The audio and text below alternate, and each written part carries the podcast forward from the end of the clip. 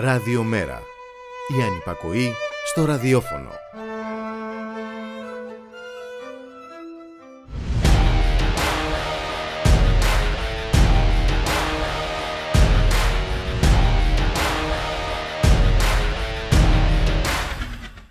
Χαίρετε κυρίες και κύριοι, ακούτε την εκπομπή «Το Στίγμα της Μέρας» με τον Γιώργη Χρήστου. Στην παραγωγή της εκπομπής η Γιάννα Θανασίου, στη ρύθμιση του ήχου ο Γιώργος Νομικός.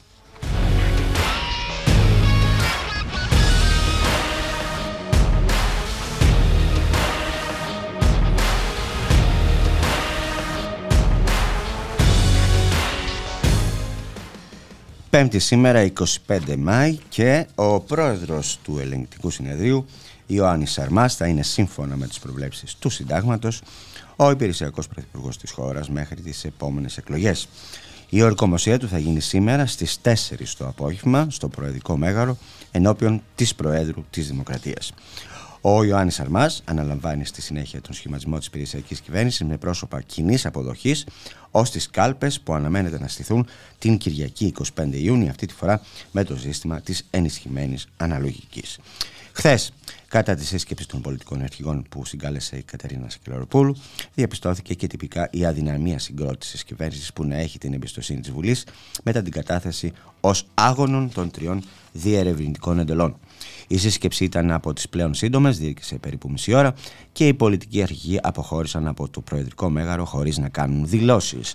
Σε ό,τι αφορά τα υπόλοιπα διαδικαστικά, την προσεχή Κυριακή στις 6 το απόγευμα θα διεξαχθεί η ορκομοσία των βουλευτών, ενώ τη Δευτέρα, 29 Μάη, στις 10.30 το πρωί, οι βουλευτές θα εκλέξουν τον πρόεδρο του σώματος. Στη συνέχεια θα ακολουθήσει η έκδοση και η θυροκόλληση του νέου προεδρικού διατάγματος για την εκ νέου διάλυση της Βουλής και τον επίσημο προσδιορισμό της ημέρας διεξαγωγής των νέων εκλογών.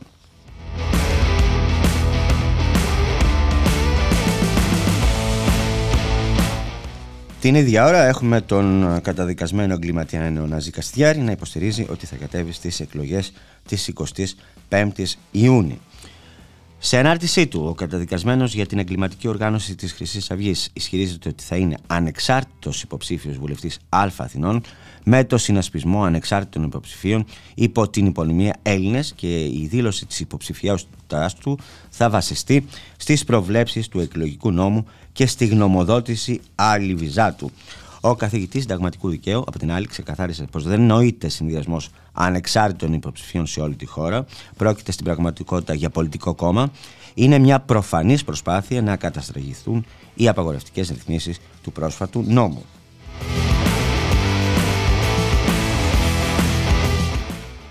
Την κατηγορηματική αντίθεσή της για τις νέες ρυθμίσεις χρεών στην εφορία διατυπώνει η Ευρωπαϊκή Επιτροπή στη δεύτερη έκθεση εποπτείας για την Ελλάδα, εκφράζοντας την πάγια θέση της ότι υπονομεύουν την κουλτούρα των πληρωμών.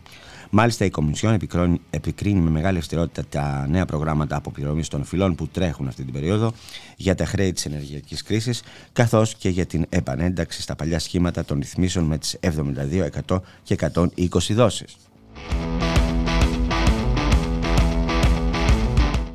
Η κόκκινη κάρτα της Ευρωπαϊκής Επιτροπής βγαίνει σε μια στιγμή που το ενδιαφέρον για τις ρυθμίσεις παραμένει χλιαρό, καθώς σύμφωνα με τα τελευταία στοιχεία της Ανεξάρτητης Αρχής Δημοσίων Εσόδων, μέχρι σήμερα μόλις 13.773 φορολογούμενοι σε σύνολο 220.000 που είναι οι δυνητικά δικαιούχοι έχουν υποβάλει αίτηση. Ειδικότερα για την αναβίωση των 36 έως 72 δόσεων χρέη πανδημίας και 120 δόσεων, τα στοιχεία δείχνουν ότι 8.595 φορολογούμενοι υπέβαλαν αίτηση και ξεκίνησαν να πληρώνουν τις δόσεις, με το συνολικό ρυθμιζόμενο ποσό να ανέρχεται στα 130 εκατομμύρια ευρώ.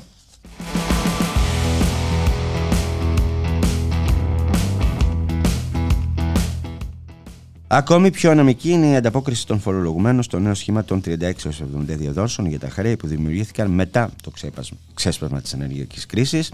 Μέχρι στιγμής έχουν υποβάλει αίτηση και έχουν πληρώσει την πρώτη δόση της ρύθμισης 5.178 φυσικά και νομικά πρόσωπα, με το ποσό που έχει ρυθμιστεί να φτάνει τα 131,798 εκατομμύρια ευρώ.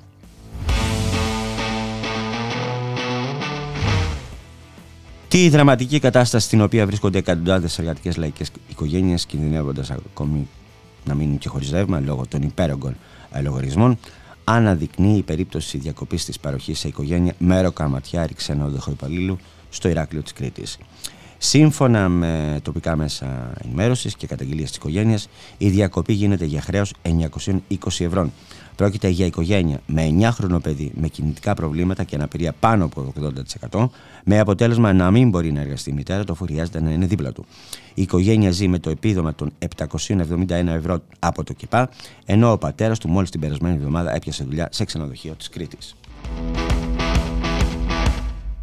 Και μιας και λέμε για Κρήτη και ξενοδοχεία, να παραμείνουμε στη σωρία καταγγελιών εργαζομένων στα ξενοδοχεία της Κρήτης, οι οποίες έχουν σχέση με συνθήκες εργασιακού μεσαίωμα εν μέσω τουριστικού περίοδου, που καταφθάνουν στους συνδικαλιστικούς φορείς της περιοχής και οι οποίοι με τη σειρά τους κάνουν λόγο για ανεξέλεγκτους εργοδότες. Η εποχικότητα, η χαμηλή μισθή και οι συχνά αντίξωες συνθήκες εργασίας αποτελούν τα βασικά αντικίνητρα απασχόλησης στα ελληνικά ξενοδοχεία, με αποτέλεσμα οι ξενοδόχοι να εφευρίσκουν αδιανόητους τρόπους ομοιρίας και των λίγων εργαζομένων τους. Σύμφωνα με η Κρήτη αλλά και άλλα μέσα της κριτικά μέσα ενημέρωσης, μεγάλες ξενοδοχειακές μονάδες με πρόσχημα την έλλειψη εργασιακού προσωπικού εφήβραν παράτυπες ποινικές ρήτρες, δηλώνουν εργαζομένους στο εξωτερικό ενώ εργάζονται στην Ελλάδα και εφαρμόζουν με αυθαίρετες συμπεριφορές που απογειώνουν το φαινόμενο της λεκτικής βίας. Κατά την ίδια πηγή, οι καταγγελίες για τις συνθήκες εργασιακού μεσαίωνα σε ξενοδοχεία της Κρήτης πληθαίνουν παρά το γεγονός ότι υπογράφηκε και η τοπική συλλογική σύμβαση, η οποία κηρύχθηκε ως γενικώς υποχρεωτική πριν λίγες εβδομάδες. Ωστόσο, φαίνεται πως οι συμπεριφορές των ξενοδόχων αλλά και των προϊστομένων συνεχίζουν να αποτελούν ένα μόνιμο πρόβλημα.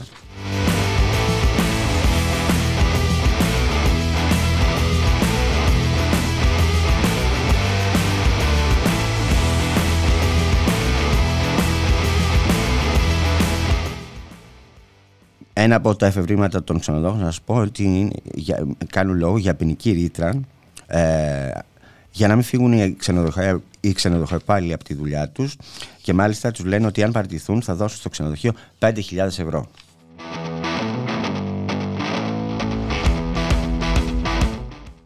Περίπου 4,5 εκατομμύρια νέοι, 15-29 ετών, στην Ευρωπαϊκή Ένωση, η κατώτερη ηλικιακή ομάδα που παρακολουθεί η Eurostat, ήταν άνεργοι το 2022.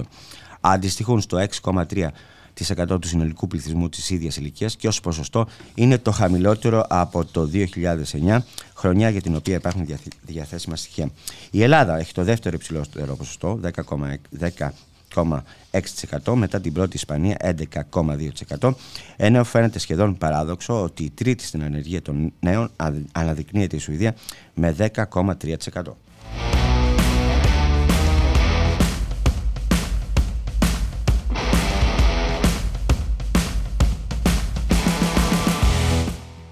Το γεγονός ότι η πώληση F-35 στην Ελλάδα εξυπηρετεί τους αμερικανατοικούς σχεδιασμούς και όχι τα συμφέροντα της χώρας και του λαού μας, επιβεβαιώνει το σχόλιο του εκπροσώπου του Αμερικανικού Υπουργείου Εξωτερικών σχετικά με το θέμα. Συγκεκριμένα, χθες, κατά τη διάρκεια της καθημερινής ενημέρωσης των διπλωματικών συντακτών, ο εκπρόσωπος του State Department ρωτήθηκε αναφορικά με την επικείμενη πώληση των μαχητικών αεροσκαφών F-35 στην Ελλάδα. Απαντώντας, ανέφερε ότι οι Ηνωμένες Πολιτείες θεωρούν την Ελλάδα έναν απαραίτητο σύμμαχο και εταίρος στο ΝΑΤΟ. Μαζί οι χώρες μας προωθούν τους κοινούς στόχους για την ειρήνη και ευημερία στην Ανατολική Μεσόγειο, στα Δυτικά Βαλκάνια και στην περιοχή της Μαύρης Θάλασσας και πέρα από αυτή. Η αμυντική σχέση Ελλάδας-ΗΠΑ ισχυρότερο ποτέ. Η συνεργασία μας, εδώ είναι, ενισχύει το ΝΑΤΟ και κάνει την περιοχή πιο ασφαλή.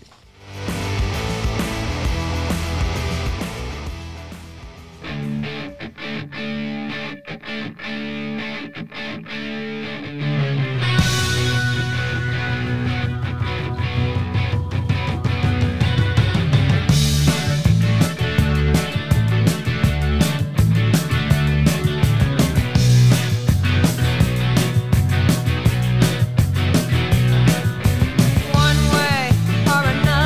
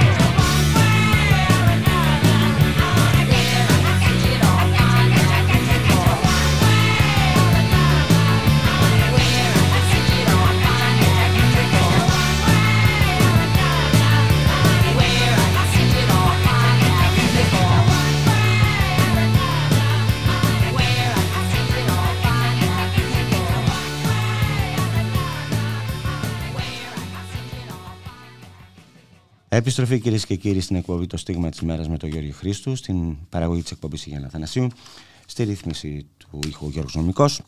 Και περνάμε στο επόμενο θέμα που αφορά στο ΜΕΡΑ25 και στη συνεδρίαση την προσεχή κυριακή των οργάνων του κόμματος για να εκκινήσουμε με πείσμα και χαμόγελο την πορεία προς την 25η Ιουνίου, προς το εφικτό και καθόλου εύκολο comeback του κόμματος μας, όπως έγραψε χαρακτηριστικά ο γραμματέας του κόμματος Γιάννης Βαρουφάκης στο The Press Project. Για το θέμα αυτό θα μιλήσουμε με τον Κώστα Ντουλάσκα, μέλος του πολιτικού σχεδιασμού, που βρίσκεται στην άλλη άκρη της τηλεφωνικής γραμμής. Γεια σου, Κώστα. Γεια σου, Γιώργο. Χαιρετώ και τις ακροάτες και τους ακροατές. Λοιπόν, πες λίγο για την Κυριακή. Συνεδριάζουν τα όργανα. Λοιπόν, την Κυριακή έχουμε δύο συνεδριάσεις. Η πρώτη συνεδρίαση είναι η συνεδρίαση της Κεντρικής Εκλογικής Επιτροπής του ΜΕΡΑ25 Συμμαχία για τη Ρήξη, δηλαδή του ψηφοδελτίου. Πού, του συνδυασμού. Τόπο και ώρα δεν είπες. Πού, ναι. Στο Νοβοτέλ της 12. Ναι. Και στον ίδιο χώρο θα διεξαχθεί πιο μετά το απόγευμα, 6 ώρα, αν θυμάμαι καλά, η Κεντρική Επιτροπή του ΜΕΡΑ25. Λοιπόν, στην πρώτη συνεδρίαση, να τα πάρουμε με τη σειρά, της Κεντρικής Εκλογικής Επιτροπής, θα συζητηθεί από όλους όσους απαρτίζουν τη συμμαχία. Θα συζητηθεί το στίγμα με το οποίο θα πάμε στη δεύτερη αναμέτρηση και η στρατηγική με την οποία θα πάμε στη δεύτερη αναμέτρηση. Όσον αφορά τα πάντα, όσον αφορά την καμπάνια μας, όσον αφορά την στρατηγική των περιοδιών μας, όσον αφορά το πολιτικό στίγμα που θα δώσουμε και τα λοιπά, τα ψηφοδέλτια, όλα. Και από εκεί θα γίνει θα προκύψει κάποια πρόταση η οποία θα πάει στις κομματικές διαδικασίες των σχηματισμών που αποτελούν το ΜΕΡΑ25 Συμμαχία για τη Ρήξη, που έχει κορμό προφανώς το ΜΕΡΑ25. Οπότε μετά και στην Κεντρική Επιτροπή του ΜΕΡΑ25 θα συζητηθεί αυτή η πρόταση για να προχωρήσουμε μετά στις διαδικασίες αυτές, να ανασκληρωθούμε και να ξεκινήσουμε την προεκλογική δουλειά, που έτσι κι αλλιώς μέχρι, αν θυμάμαι καλά, μέχρι τότε θα έχουμε και την ημερομηνία των εκλογών. Ποιο είναι το μόνο ασφαλές συμπέρασμα από αυτές τις εκλογές, ποιο είναι, Κώστα, που μπορούμε να πούμε? Μπορούμε να πούμε ότι το μπλοκ του όχι έχει εξαγελωθεί πλήρως. Κοίτα, η αλήθεια είναι ότι το μπλοκ του όχι ως τέτοιο, ως μπλοκ του όχι, όπως το έγραψε και ο Γιάννης Βαρουφάκης στο άρθρος του The Press Project, πράγματι τα στοιχεία και η πραγματικότητα δείχνουν αυτό.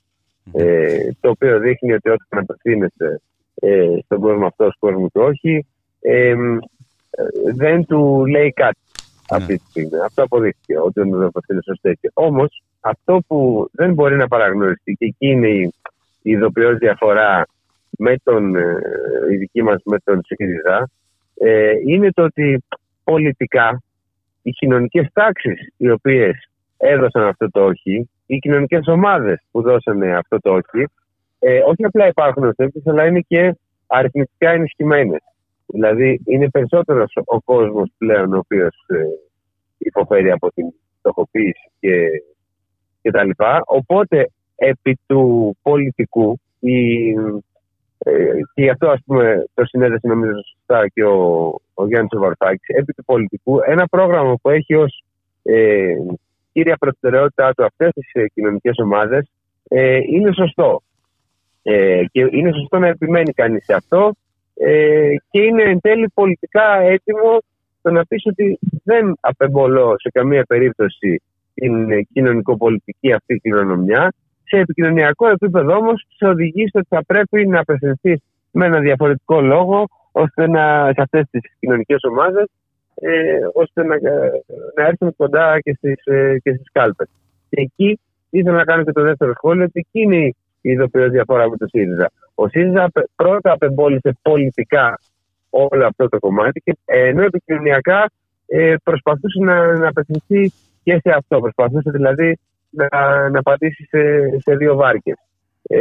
Και νομίζω ότι επειδή αυτό είναι πιο βαθύ, πολύ πιο βαθύ και σημαντικό το λάθος, ας πούμε, βασικά δεν είναι ακριβώς λάθος, είναι επιλογή, πολιτική επιλογή, γι' αυτό το λόγο και δεν νομίζω ότι μπορεί να αναταχθεί αυτό. Δεν μπορεί να έρθουν λίγο πριν την προεκλογική περίοδο, 2-3 μέρες πριν ξεκινήσει η προεκλογική περίοδος, τέτοιες οβιδιακές πολιτικές αλλαγές στην γραμμή και στην ανάλυση ενός κόμματος όπως ο ΣΥΡΙΖΑ, που να μπορέσουν να παράξουν ένα συνεχτικό αφήγημα με το οποίο θα απευθυνθεί στον κόσμο. Ενώ η δική μας περίπτωση είναι τελείως διαφορετική, με οργανωτικές και επικοινωνιακές αλλαγές, εφόσον το πολιτικό μήνυμα είναι σαφές και είναι κομμάτι το οποίο αφορά τη συγκυρία, νομίζω ότι έχουμε λόγους να αισιοδοξούμε. Όχι να χρεωματούμε, αλλά να αισιοδοξούμε και να δώσουμε αυτή τη μάχη με χαμόγελο και πίστη ότι θα πάει καλά. Μάλιστα.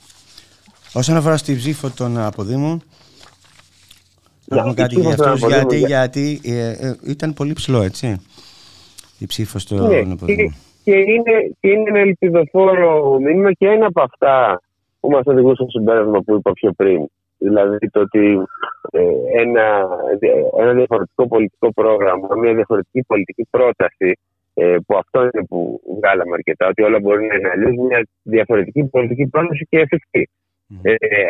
Οι απόδημοι νομίζω ότι έχουν τη δυνατότητα, ζώντας την καθημερινότητά τους σε ένα διαφορετικό κοινωνικό σχηματισμό, να μπορέσουν να σκεφτούν και να φανταστούν μια άλλη εικόνα για την Ελλάδα από αυτή η οποία τους έδιωξε. Γιατί έχουν και αυτή την απόσταση. Έτσι, οπότε ίσως αυτό μας επιβεβαιώνει το ότι πολιτικά το μήνυμα ήταν σωστό. Έτσι, με τον κόσμο να πούμε εδώ, ότι ήταν 11%, έτσι, 11% η... Ακριβώς, και αν θυμάμαι καλά τρίτο κόμμα είμαστε εκεί. Ναι. Γιατί ακριβώς είναι παιδιά της κρίσης, είναι παιδιά που έφυγαν περίπου λίγο πριν, λίγο μετά την ιστορία του όχι, έτσι, και αρκετά πριν, αρκετά από αυτά. Οπότε δεν έχουν το βάρος της καθημερινότητας που έχουμε εδώ και δεν έχουν υποστεί τόσο βαριά, όχι τόσο βαριά, τόσο συναισθηματικά βαριά, γιατί ζουν σε διαφορετική χώρα, τις συνέπειες του να ζεις κάθε μέρα σε αυτό το μεταμνημονιακό καθεστώς που ζούμε, που πλέον έχει και μια δεξιά, παύλα ακροδεξιά σφραγίδα, που είναι πολύ βαριά για αυτή. Έχουν κουραστεί οι λαϊκές μάζες, πιστεύεις? Αν έχουν κουραστεί, δεν έξω καλά. Ναι, έχουν κουραστεί μέσα σε αυτό το κλίμα οι λαϊκές μάζες. Είναι σαφές ότι υπάρχει κόπωση και υπάρχει και ένα συναίσθημα παρέτησης, έτσι, αρκετά, και μια εμπεδομένη διάθεση ότι δεν μπορεί να γίνει κάτι άλλο. Αυτό όμως που ταυτόχρονα υπάρχει και δεν πρέπει να το ξεχνάμε, και ενώ ακούγεται αντιφατικό, δεν είναι αντιφατικό νομίζω, είναι το ότι υπήρξαν σε αυτή τη διακυβέρνηση, κατά τη διάρκεια της διακυβέρνησης Μητσοτάκη, σημαντικές αντιστάσεις, οι οποίες αντιστάσεις πρέπει να βρουν και πολιτική έκφραση. Δεν τους αξίζει να μην εκφραστούν πολιτικά, οι οποίες ήταν και στον χώρο της παιδείας, ήταν και στον χώρο του πρεκαριάτου, ήταν και στον χώρο της νεολαίας ευρύτερα, οπότε στον χώρο των περιβαλλοντικών, στον χώρο των δικαιωμάτων, υπήρξαν αντιστάσεις. Υπήρξαν άνθρωποι που αντιστάθηκαν στην κανονικότητα Μητσοτάκη. Αυτοί οι άνθρωποι νομίζω ότι μπορούν να βρουν την έκφρασή τους, τη φωνή τους. Την βρήκαν ήδη κατά την προηγούμενη περίοδο, μέσα και έξω από τη Βουλή. Βρήκαν έκφραση και φωνή με εμάς που έχουμε σταθεί δίπλα τους, και νομίζω ότι αξίζει να μας στηρίξουν ώστε να την ξαναβρούν αυτή τη φωνή και μέσα στη Βουλή. Σε ευχαριστώ. Ευχαριστώ και εγώ, Γιώργη. Χαιρετός.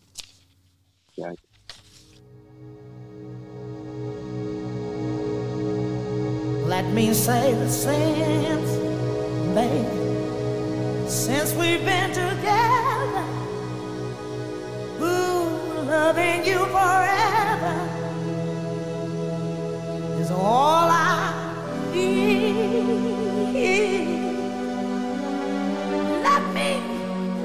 the one you come running to. I'll never be untrue. Oh, baby, let's stay together.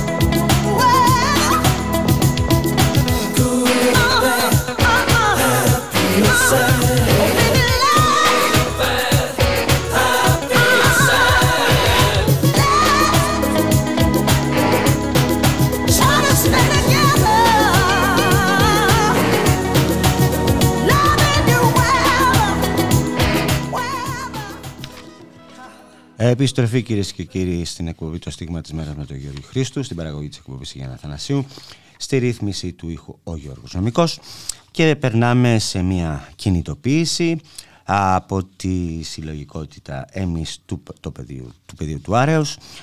Σήμερα το απόγευμα στις 7 στην πλατεία Πρωτομαγιάς, που έχει καταληφθεί από το μετρό.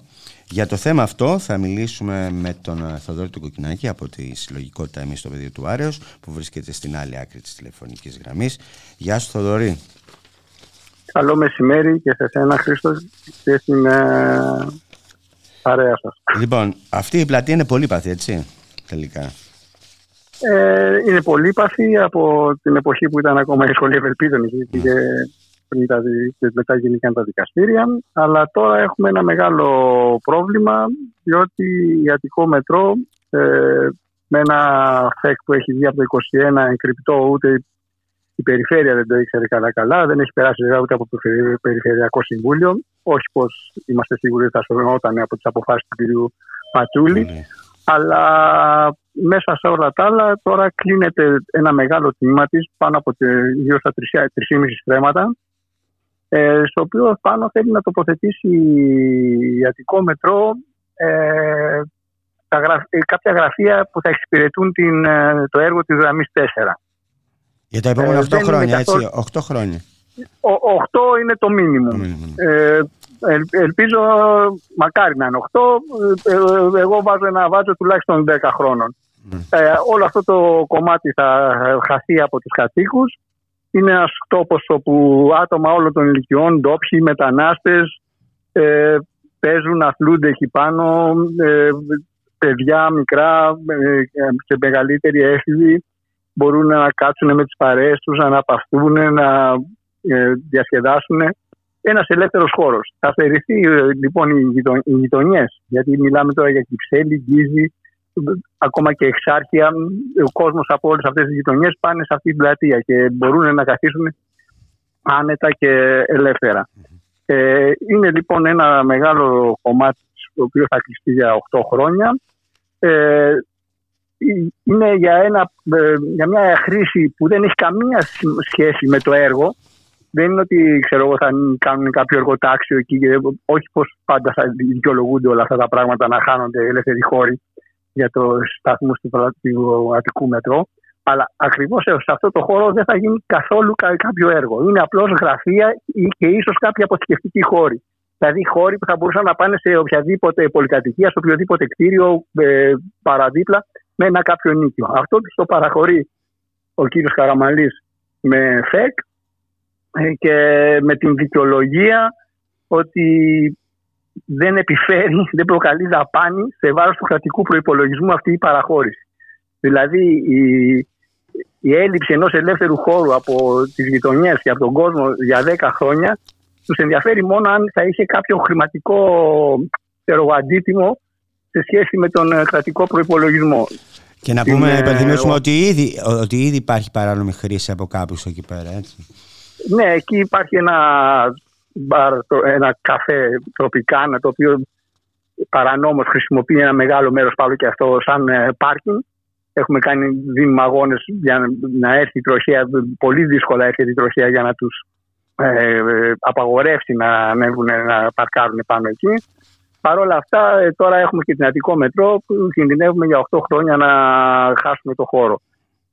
Σήμερα καλούμε λοιπόν όλους τους κατοίκους και τις συλλογικότητες που ενδιαφέρονται για τους ελεύθερους χώρους και για τη γειτονιά μας να βρεθούμε στην πλατεία Πρωτομαγιάς στις 7 η ώρα το απόγευμα, καταρχάς να διαμαρτυρηθούμε και να διαδηλώσουμε, και κατά δεύτερον να πάρουμε αποφάσεις για το πώς θα συνεχίσουμε τον αγώνα μας για να σωθεί αυτός ο χώρος και να μην τον χάσουμε για τα επόμενα 10 χρόνια. Με λίγα λόγια, θα δείτε και εσείς λαμαρίνες όπως έχουν δει στην πλατεία Εξαρχείων, έτσι, αυτό είναι ευσύ. Ναι, αυτή τη στιγμή έχουν μπει οι βάσεις, θα τοποθετούν από πάνω οι λαμαρίνες και παραχωρήθηκε από την Αττικό Μετρό ένας μήνας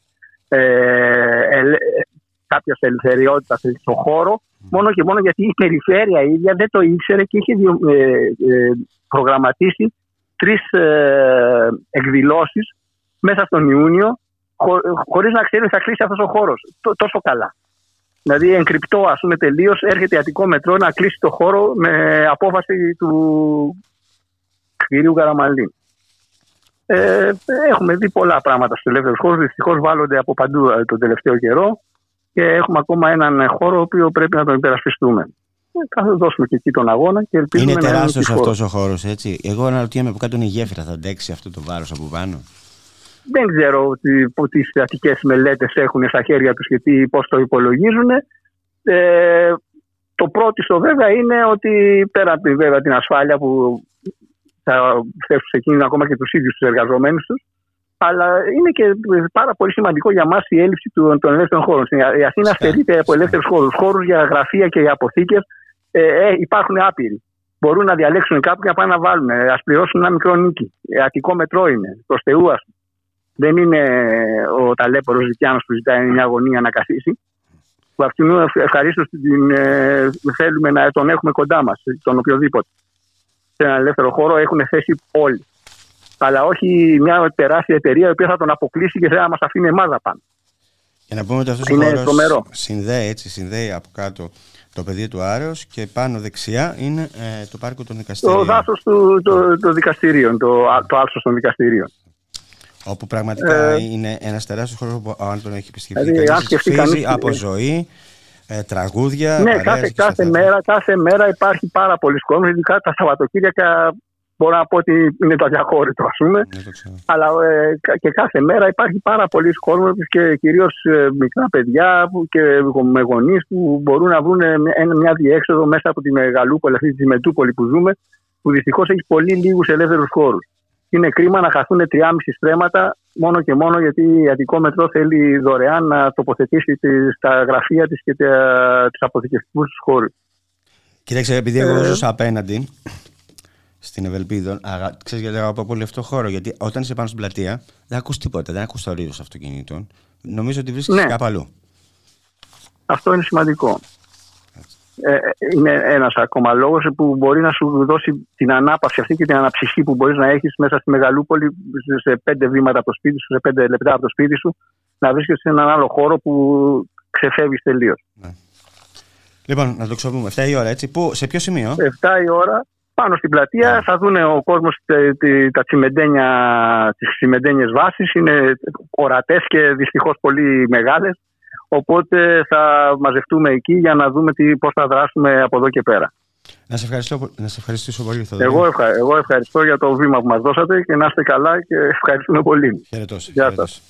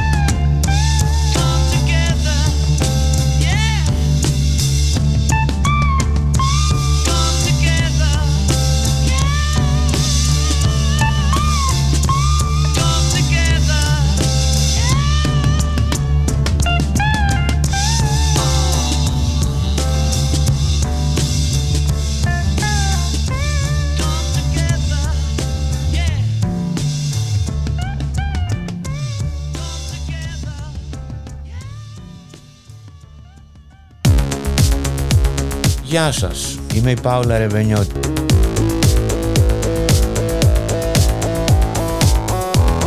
Παρλαφούση με την Πάουλα Ρεβενιώτη.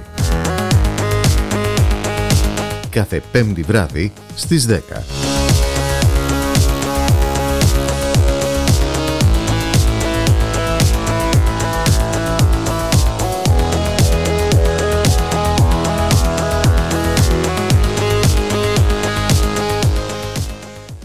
Επιστροφή κυρίες και κύριοι στην εκπομπή «Το Στίγμα της Μέρας» με τον Γιώργη Χρήστου, στην παραγωγή της εκπομπής η Γιάννα Αθανασίου, στη ρύθμιση του ήχου ο Γιώργος Νομικός, και θα περάσουμε στο επόμενο θέμα της εκπομπής που αφορά στη μαύρη εργασιακή βίβλο της δεξιάς κυβέρνησης του Μητσοτάκη, νούμερο 2, αυτή δηλαδή που μας ετοιμάζει την επόμενη τετραετία.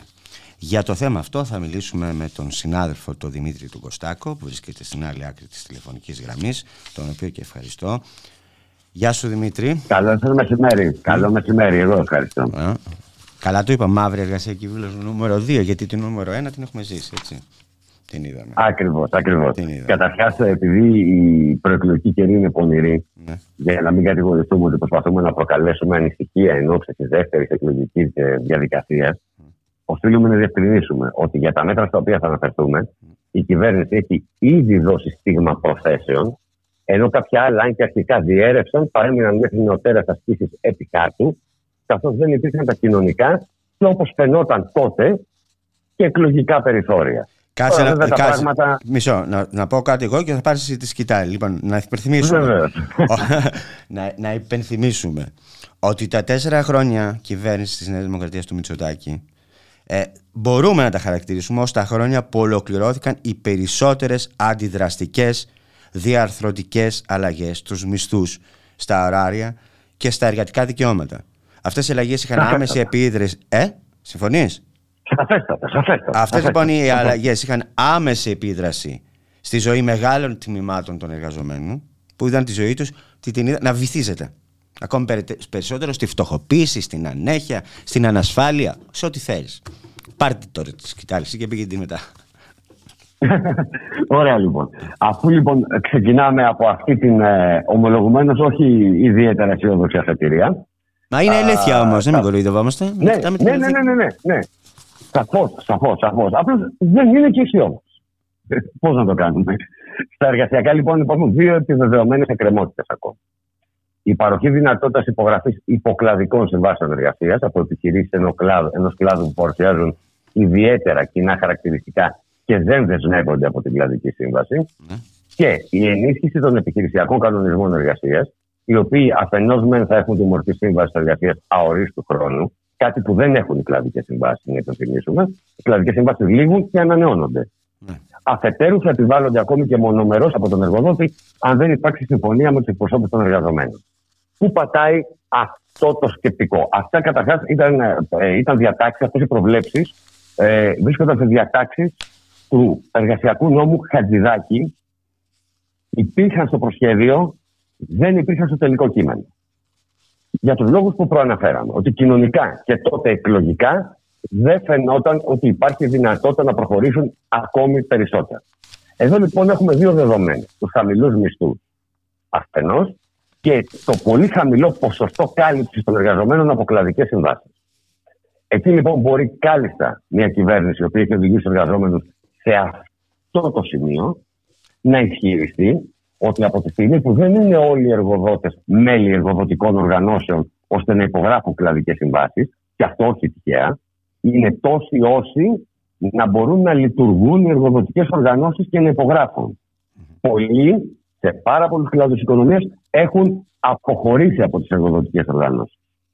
Έτσι λοιπόν, προκειμένου να μείνουν ακάλυπτοι οι εργαζόμενοι, μια καλή μέση λύση θα ήταν είτε οι επιχειρησιακοί κανονισμοί εργασίας, είτε οι υποκλαδικές συμβάσεις, και προκειμένου να μην πάρουν καμία αύξηση, να πάρουν ίσως μία μικρή, ένα αντίστοιχο πας, θα λέγαμε, εργασιακό πας, κάπως έτσι θα μπορούσε να είναι, τόσο μικρή μια τέτοια αύξηση, μέσω αυτού του τρόπου. Δηλαδή, είτε της υποκλαδικής σύμβασης, είτε του επιχειρησιακού κανονισμού εργασίας, που δεν θα περιλαμβάνει βέβαια μόνο αυτά, θα περιλαμβάνει και μια σειρά άλλων ρυθμίσεων που θα είναι δεσμευτικές για τους εργαζόμενους σε κλάδους ή επιχειρήσεις.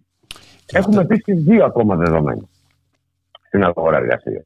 Την ενίσχυση της υποαπασχόλησης, όχι μόνο γιατί την προωθεί η κυβέρνηση ή έχει δώσει τη δυνατότητα της ενίσχυσης της, αλλά και γιατί σαφώς την επιλέγει ο εργοδότης, ευέλικτη, φθηνή εργασία. Και να υπενθυμίσουμε ότι οι νέες συμβάσεις ευέλικτης απασχόλησης ήδη αποτελούν σταθερά το 50 με 60% των νέων συμβάσεων. Δεν το λέμε εμείς, τα στοιχεία του συστήματος Εργάνη του Υπουργείου Εργασίας. Και έχουμε βέβαια και την αυστηρή εφαρμογή του πλαισίου για το δραστικό περιορισμό των απεργιών, επειδή όλα τα παραπάνω, όπως τα μέτρα μέχρι σήμερα, θα προκαλέσουν αντιδράσεις. Έχουμε την αυστηρή εφαρμογή του πλαισίου για το δραστικό περιορισμό των απεργιών σε συνδυασμό με τη δικαστική απόφαση, η οποία σύμφωνα με τους κυβερνητικούς ευσεβείς πόθους θα δώσει το πράσινο φως για το ηλεκτρονικό φακέλωμα των συνδικαλιστών και συνδικαλιζομένων σε ειδικό μητρό, στο οποίο θα έχουν πρόσβαση και οι εργοδότες. Έχουν προσφύγει κατά αυτής της ρύθμισης, περιλαμβάνεται στο νόμο Χατζηδάκη. Το γεμισοέλες. Οι τριτοβάθμιες. Ακριβώς. Οι τριτοβάθμιες. Δεν το λέω μεταρχικά, γιατί με τα πολλά αρχικά, ειδικά στην ασφάλιση της εργατικά, τείνουμε να μπερδέψουμε πάρα πολύ τον κόσμο. Έτσι λοιπόν, μιλάμε για το ηλεκτρονικό Μητρό Συνδικαλιστικών Οργανώσεων. Εξάλλου, θα πρέπει να υπενθυμίσουμε ότι η κυβέρνηση πλέον δεν λογίζει τα συνδικάτα, όχι μόνο ως πολιτικό ή κοινωνικό κίνδυνο, στην πλειονότητά τους τουλάχιστον, και ειδικά τις τριτοβάθμιες συνδικαλιστικές οργανώσεις, ΓΕΣΕΚΑ δηλαδή, αλλά ούτε καν ως συνομιλητές. Να υπενθυμίσω στους ακροατές μας ότι τις παραμονές κάθε εκλογικής διαδικασίας, εθνικών εκλογών πάντα, υπήρξαν συναντήσεις στελεχών κυβερνητικών, αρμοδίων κυβερνητικών ή και του Πρωθυπουργού με τους εκπροσώπους των συνδικαλιστικών οργανώσεων. Φέτος δεν υπήρχαν. Σε αυτή την εκλογική διαδικασία δεν υπήρχαν. Δεν τους λογίζει καν ο συνομιλητής. Πριν πας παρακάτω, να κάνω μια παρένθεση για τις απεργίες που λες. Εγώ νομίζω ότι σε αυτή τη χώρα πια η απεργία είναι στην παρανομία. Με το δεδομένο ότι δεν μπορείς να κάνεις απεργία. Με το δεδομένο ότι η Κεραμέως, ας πούμε, προσφάτως πριν τις εκλογές, έβγαλε για 7η φορά παράνομη απεργία. Ακριβώς. Όπως την παραμονή των μεγάλων κινητοποιήσεων, βγήκε παράνομη η ανανέωση της απεργίας της ΑΔΕΔΗ σε σχέση με την αξιολόγηση. Και εκεί είχε πέσει η παραπληροφόρηση από το Βορύδη. Από το Υπουργείο Εσωτερικών, που έδωσε αρχικά την εντύπωση ότι ήταν παράνομη η κινητοποίηση εκείνης της ημέρας, και όχι η απεργία η οποία συνεχιζόταν. Για τα τέμπη ήταν η κινητοποίηση εκείνη την ημέρα. Εκείνη την ημέρα ήταν η κινητοποίηση για τα τέμπη. Δηλαδή, επίσης, δεν είναι μόνο παράνομο το να απεργήσει κάποιος ουσιαστικά, ή πάρα πολύ δύσκολο σε συνθήκες παρανομίας, αλλά και να περιφρουρήσει την απεργία, διότι ο νόμος Χατζηδάκης περιλαμβάνει προβλέψεις και για το πώς θα εξασφαλιστεί το δικαίωμα στην εργασία όσων δεν θέλουν να απεργήσουν ή να απεργοστάσουν. Απαγορεύεται η περιφρούρηση εργοστασίου, για παράδειγμα. Επίσης, καταλήψεις χώρων και εισόδων. Θεωρούνται άσκηση ψυχολογική βίας. Ακριβώς. Επομένως, έχουμε αυτό το σημείο και προχωράμε περαιτέρω στον αυτό σχεδιασμό. Τώρα, σε ό,τι αφορά στους οικονομικά ασθενέστερους, μια έκφραση που την έχουμε ακούσει κατά κόρον σε όλη την προεκλογική περίοδο για το πώς θα στηριχθούν κτλ. Οι οικονομικά ασθενέστεροι, σίγουρα οι οικονομικά ασθενέστεροι σε αυτήν την κοινωνία, είναι οι δικαιούχοι του ελάχιστου εγγυημένου εισοδήματος και φυσικά οι άνεργοι. Είναι οι ασθενέστεροι όλων των ασθενεστέρων. Εκεί λοιπόν ο σχεδιασμός είναι η μείωση της κρατικής δαπάνης για τη στήριξή τους. Και ο τεχνητός τρόπος μείωσης του αριθμού τους. Έτσι ώστε να εξυπηρετηθεί το αφήγημα της εκρηκτικής ανάπτυξης που έχουμε ακούσει κατά το πρόσφατο παρελθόν από διάφορους. Και της μείωσης της ανεργίας. Έτσι, μπράβο. Οι άνεργοι λοιπόν, σύμφωνα με τα στοιχεία του Απριλίου, είναι 927.793. Πολύ περισσότεροι τα στοιχεία της ΔΥΠΑ από όσους δίνει η Στατιστική Υπηρεσία. Γιατί η ΕΛΣΤΑΤ λογίζει τουλάχιστον μισό εκατομμύριο μακροχρονίως ανέργους, που είναι το 55,8% των ανέργων, ως οικονομικά ανενεργούς και εκεί τους εντάσσει. Γι' αυτό εμφανίζεται ο μισός αριθμός των ανέργων από την ΕΛΣΤΑΤ. Προκειμένου λοιπόν να σπάσει αυτός ο σκληρός πυρήνας της ανεργίας, ο οποίος δεν σπάει μέχρι τώρα, παρά το όποιο αφήγημα της ανάπτυξης, θα χρησιμοποιηθεί κάθε τρόπος. Διαγραφές από το Μητρό Ανέργων. Ποινολόγιο. Υποαπασχόληση. Εδώ πάμε πάλι, βλέπε ελαστική εργασία. Νησιγενή επιδοτούμενα προγράμματα εργασίας.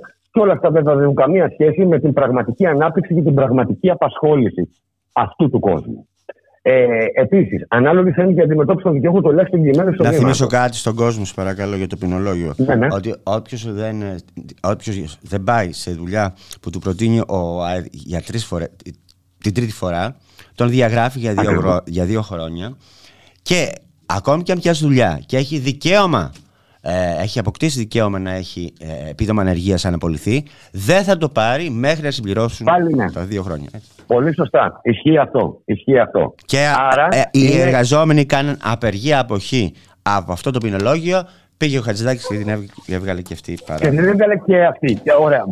Βλέπε απεργίες. Παραπέμπουν στο προηγούμενο που συζητήσα. Είναι μια λυσίδα. Είναι ένα ντόμινο. Το οποίο έχει μεθοδευτεί έτσι, ώστε το ένα κομμάτι να εξυπηρετεί την πτώση του άλλου. Είναι ξεκάθαρο πλέον.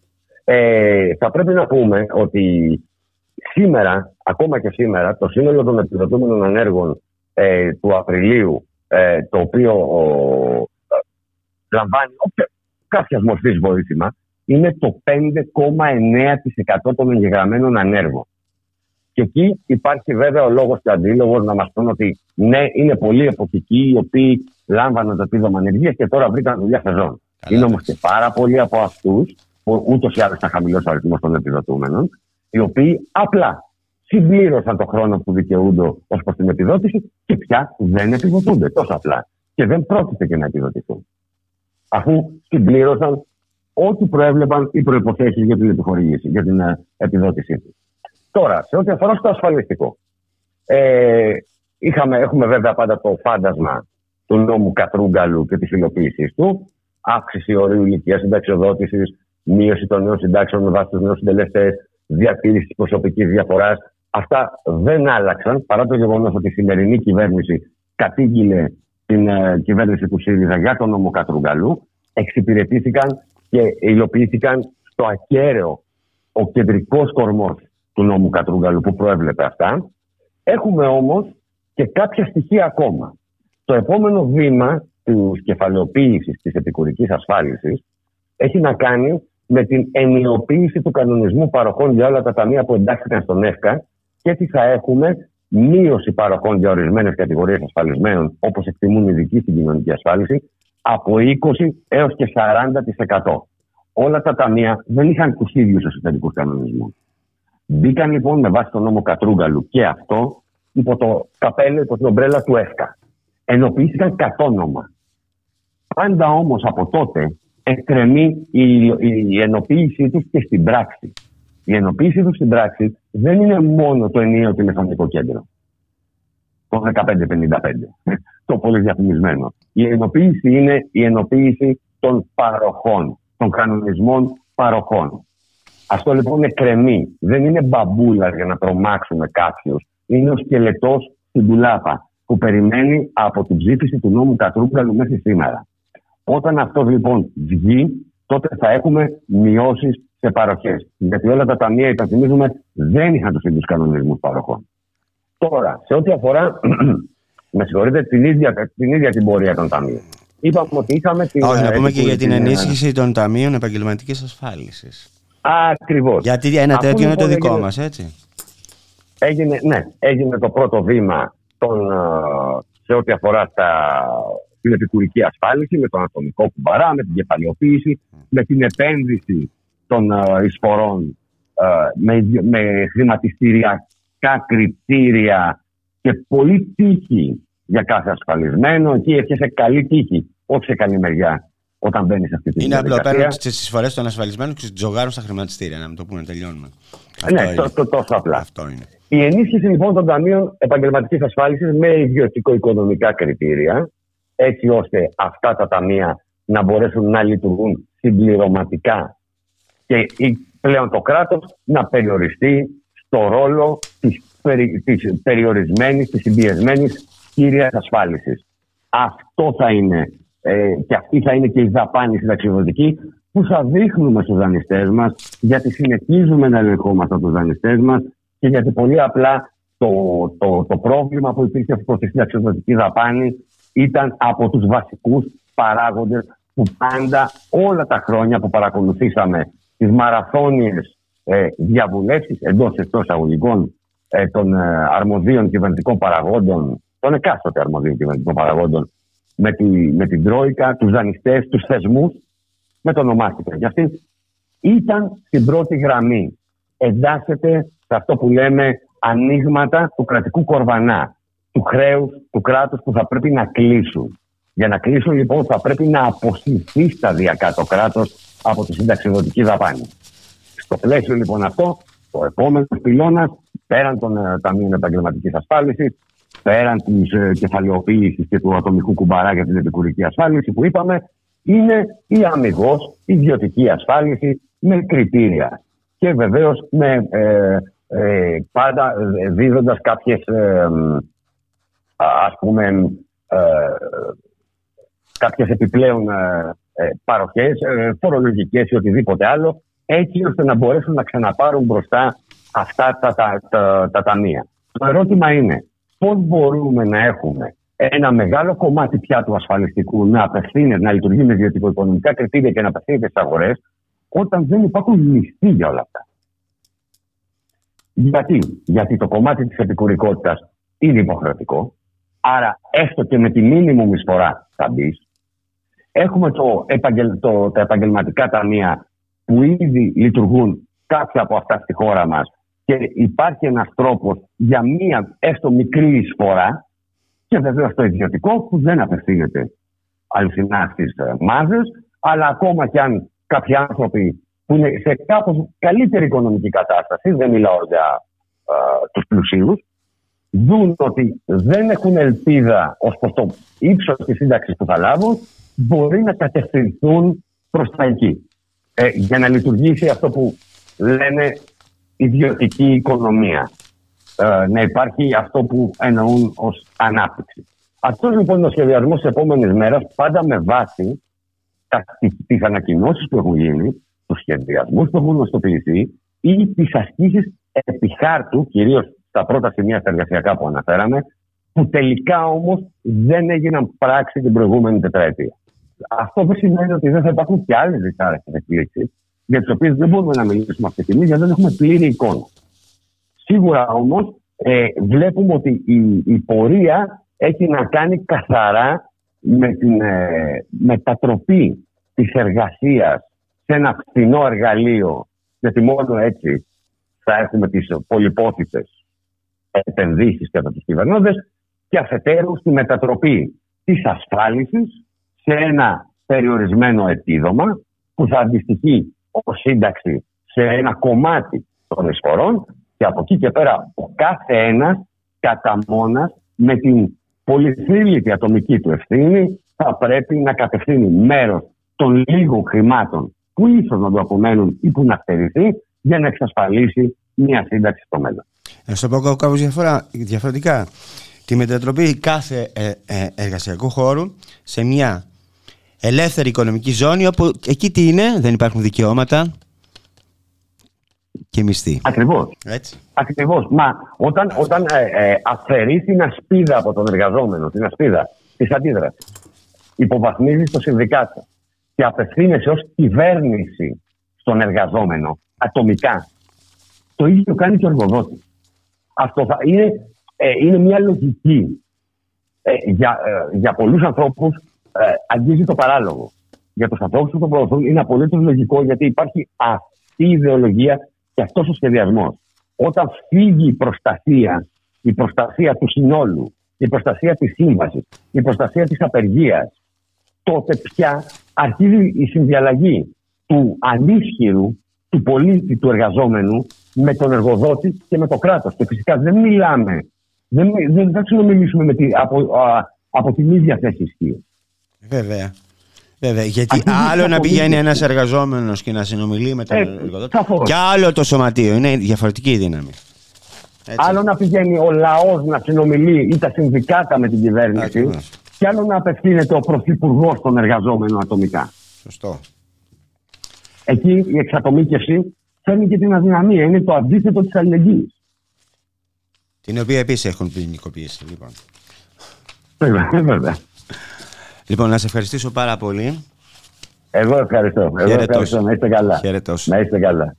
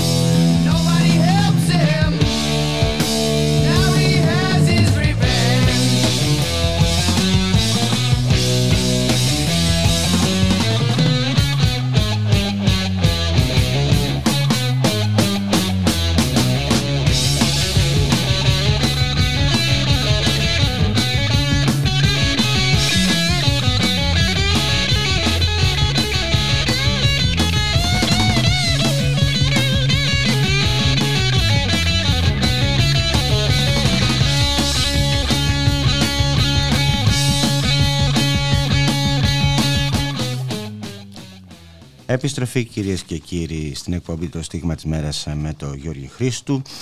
Στην παραγωγή της εκπομπής η Γιάννα Θανασίου, στη ρυθμίση του ήχου Γιώργος Νομικός. Να σας πω, κυρίες και κύριοι, πάμε στην Κρήτη και στα ξενοδοχεία, όπου διαβάζουμε, ας πούμε, μαθαίνουμε ότι στις 22 Απριλίου ότι για λειψούς μισθούς, για ωράρια ελάστιχα, για κομμένα ρεπό, για εξαναγκασμό εργαζομένου στα ξενοδοχεία, για υπερεντατικοποίηση.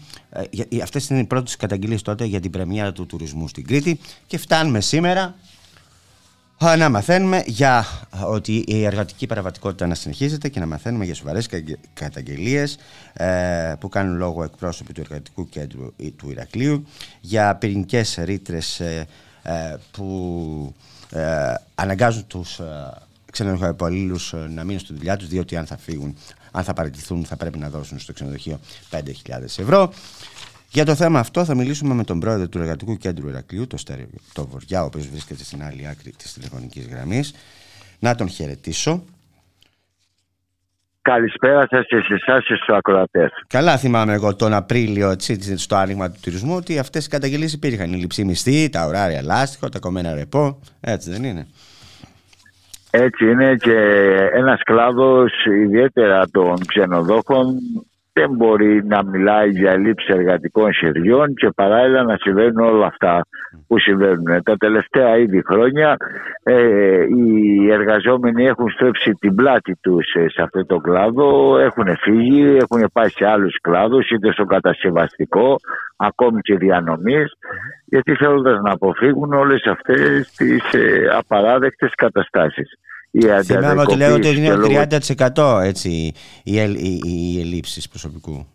Όχι, ότι είναι και θα συνεχιστεί. Υπάρχουν όμως, οφείλω να το τονίσω, και οι σοβαροί επιχειρηματίες που επενδύουν, σέβονται το προσωπικό τους. Να ξέρετε ότι αυτοί δεν έχουν πρόβλημα, γιατί για χρόνια έχουν καταφέρει και κρατάνε το μόνιμο προσωπικό τους. Όλοι αυτοί όμως που έχουμε τέτοιου είδους συμπεριφορές, μετατικοποίηση, ανθρώποι να δουλεύουν 10 και 12 ώρες, να δουλεύουν τα ρεπό τους, να μην πληρώνονται και αν νομίζουν ότι με αυτές τις απαράδεκτες και εμείς συνόμες κατά την άποψή μας ρήτρες, ότι αν φύγει κάποιος θα τους αποζημιώνει και με το ποσό των 5.000 ευρώ ή παραπάνω, αυτά είναι αστιότητες. Ούτε με αυτόν τον τρόπο μπορούν να κρατήσουν το προσωπικό. Μοναδικός είναι να ζήσουν, να τους σέβονται, να έχουν τις ηθίκες, να πληρώνουν. Εξάλλου τον τουρισμό, μέρισμα δικαιούνται και οι εργαζόμενοι, όχι μόνο οι ξενοδόχοι με τις πληρότητες. Ναι, αλλά δεν βλέπω να πηγαίνει το μέρισμα του από τα κέρδη του τουρισμού στους εργαζομένους. Φυσικά δεν πηγαίνει, όσο δεν υπάρχει γενικότερη πολιτική βούληση προστασίας των εργαζομένων, με υποστελεχωμένες επιθεωρήσεις εργασίας, με διάλυση του ελεκτικού μηχανισμού του ΕΦΚΑ, που θα μπορούσε εν μέρει να προστατευτούν οι εργαζόμενοι. Εμείς πάντως δεν σταματάμε να καλούμε τους εργαζόμενους να τα καταγγείλουν στο σωματείο του, στο εργατικό κέντρο, έτσι ώστε με στοχευμένους ελέγχους να προσπαθούμε να αντιμετωπίσουμε όλη αυτή την ασυδοσία που συμβαίνει εις βάρος των εργαζομένων. Αυτά στον τουρισμό, στα ξενοδοχεία, στον επισιτισμό, γιατί τουρισμός δεν είναι μόνο ξενοδοχεία, έτσι, είναι και ο επισιτισμός. Είναι και οι μεταφορές. Συγγνώμη, όταν πρωταθλητής στη σημεία απασχόλησης είναι ο επισιτισμός, πώς είναι δυνατόν να παραπονιούνται για έλλειψη εργατικών χεριών? Δηλαδή, μην παίζουν με την νοημοσύνη μας. Δεν είναι δυνατόν το 60% του προσωπικού να είναι τετράωρα και να ζητάνε χέρια εργασίας. Γιατί απλά δεν τους κάνουν 8 ώρα, γιατί δουλεύουν 8 ώρα ήδη και παραπάνω. Απλά έτσι με αυτόν τον τρόπο έχουμε τη λεγόμενη υποδολωμένη εργασία, δηλαδή να ασφαλίζονται οι ανθρώποι με 4 ώρα και να δουλεύουν 10 και 12 ώρους με τους ελάχιστους μισθούς, που ο ελάχιστος μισθός αυτή τη στιγμή είναι κάτω από το όριο της φτώχειας. Ακριβώς. Και ακόμη και η αύξηση του βασικού, ας πούμε, σε αυτούς τους ανθρώπους είναι... Εντάξει.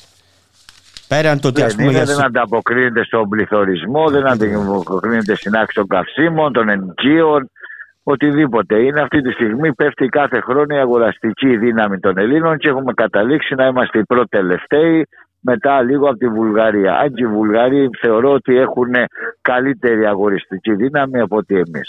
Να ρωτήσω κάτι, αυτές οι καταγγελίες για τη ρήτρα των 5.000 ευρώ, την παράνομη ποινική ρήτρα των 5.000 ευρώ, ναι. Έχουν γίνει καταγγελίες στην επιθεώρηση και τι κάνει αυτή η επιθεώρηση? Η υποστελεχωμένη επιθεώρηση. Κοιτάξτε, όποιες περιπτώσεις έρχονται στο εργατικό κέντρο ή στο σωματείο ξενοδοχοϊπαλλήλων ή μαγειρών ζαχαροπλαστών ή το σωματείο επισιτισμού, αυτά προωθούνται στην επιθεώρηση και έχουν επιβληθεί ήδη και κάποια προστήματα. Από εκεί και πέρα τώρα είναι πιο πολλοί για να φοβήσουν το προσωπικό και γι' αυτό καλούμε όλους να μην διστάσουν να απευθύνονται στα συνδικάτα και στο Εργατικό Κέντρο Ηρακλείου. Σωστά, γιατί είναι αυτό που μπορεί να τους προστατεύσει αποτελεσματικά. Ακριβώς, γιατί ξέρουμε και την νομοθεσία, αλλά ξέρουμε και τις συνθήκες που επικρατούν. Αλλά το ζήτημα είναι ότι θέλουμε μια βοήθεια και από τους συναδέλφους, να μην διστάζουν. Εμείς δίνουμε, το Εργατικό Κέντρο Ηρακλείου δίνει τη δυνατότητα ακόμα και ανώνυμες καταγγελίες, λέγεται, από τις 8 ώρα το πρωί στις 8 ώρα το βράδυ, ιδιαίτερα για θέματα έλλειψης μέτρων ασφάλειας υγιεινής. Mm-hmm. Γιατί όταν παίζεται θέματα ζωής, καταλαβαίνετε ότι είναι ακόμη πιο σοβαρότερα τα ζητήματα. Να ρωτήσω κάτι, οι εργοδότες τηρούν τις υπογραφές της συλλογικής συμβάσης εργασίας? Έχουμε θέμα, δεν την τηρούν, παρότι όχι μόνο υπογράφηκε και η τοπική συλλογική σύμβαση, αλλά είναι και υποχρεωτική. Δηλαδή δεν νομιμοποιείται κανένας να μην την εφαρμόσει. Παρ' όλα αυτά έχουμε θέματα, είμαστε καθημερινά σε επικοινωνία με την επιθεώρηση εργασίας, γιατί υπάρχουν πολλοί ξενοδόχοι που δεν εφαρμόζουν την τοπική συλλογική σύμβαση, που ανεξάρτητα, θα επαναλάβω, δεν είναι μέλη του συνδέσμου τους. Από τη στιγμή που κρίθηκε υποχρεωτική, οφείλουν να την τηρήσουν.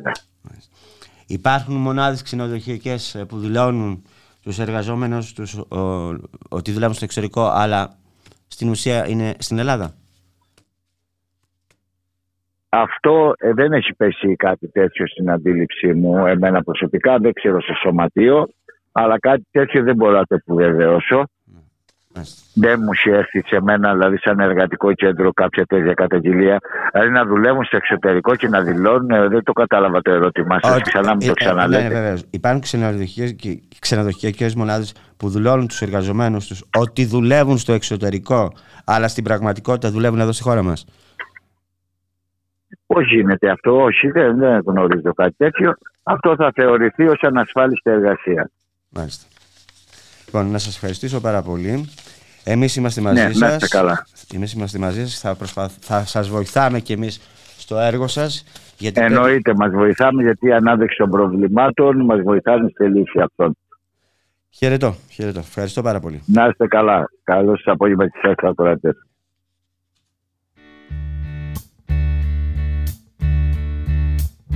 You know, every now and then, I think you might like to hear something from us. Nice and easy. There's just one thing. You see, we never, ever do nothing nice, easy. We always do it nice and rough. But we're going to take the beginning of this song and do it easy. But then we're going to do the finish. Rough. That's the way we do. Proud Mary. And we're rolling. Ooh, rolling. Ooh, rolling. Κυρίες και κύριοι, το στίγμα της μέρας έφτασε στο τέλος της σημερινής εκπομπής. Από εμένα, τη Γιάννα Θανασίου και τον Γιώργο Νομικό. Να έχετε ένα καλό υπόλοιπο ημέρας. Εμείς αποχαιρετούμε τη γιαγιά της Ροκ, την Tina Turner, που σήμερα έφυγε από τη ζωή, και την αγαπάμε.